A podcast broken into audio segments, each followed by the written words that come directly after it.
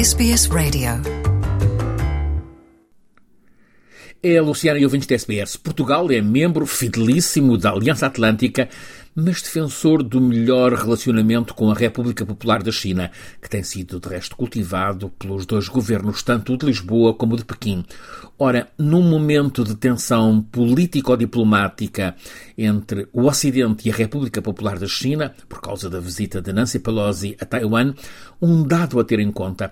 Num comunicado agora divulgado, o embaixador chinês em Lisboa, Zhao Bentang, realça o facto de Portugal ter insistido sempre na ideia de uma só política chinesa, o que permitiu, diz ele, a criação de uma base muito sólida para as relações bilaterais. Ou seja, da parte do representante diplomático da China em Lisboa, um gesto de apreço com as posições portuguesas. A posição tradicional da política externa portuguesa é de alinhamento, acima de tudo, com a União Europeia e com a NATO, mas sem hostilizar a República Popular da China. Portugal congratula-se com o modo como foi resolvida com a China a transição da administração de Macau.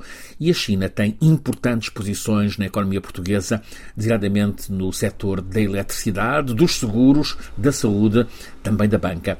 Apesar da relação transatlântica ser o eixo central de todos os governos, Portugal tem aprofundado as relações eh, com a China, viu-se isso nas negociações em volta de Macau, depois, sobretudo depois da crise financeira de 2008, quando a China foi investidor principal em Portugal.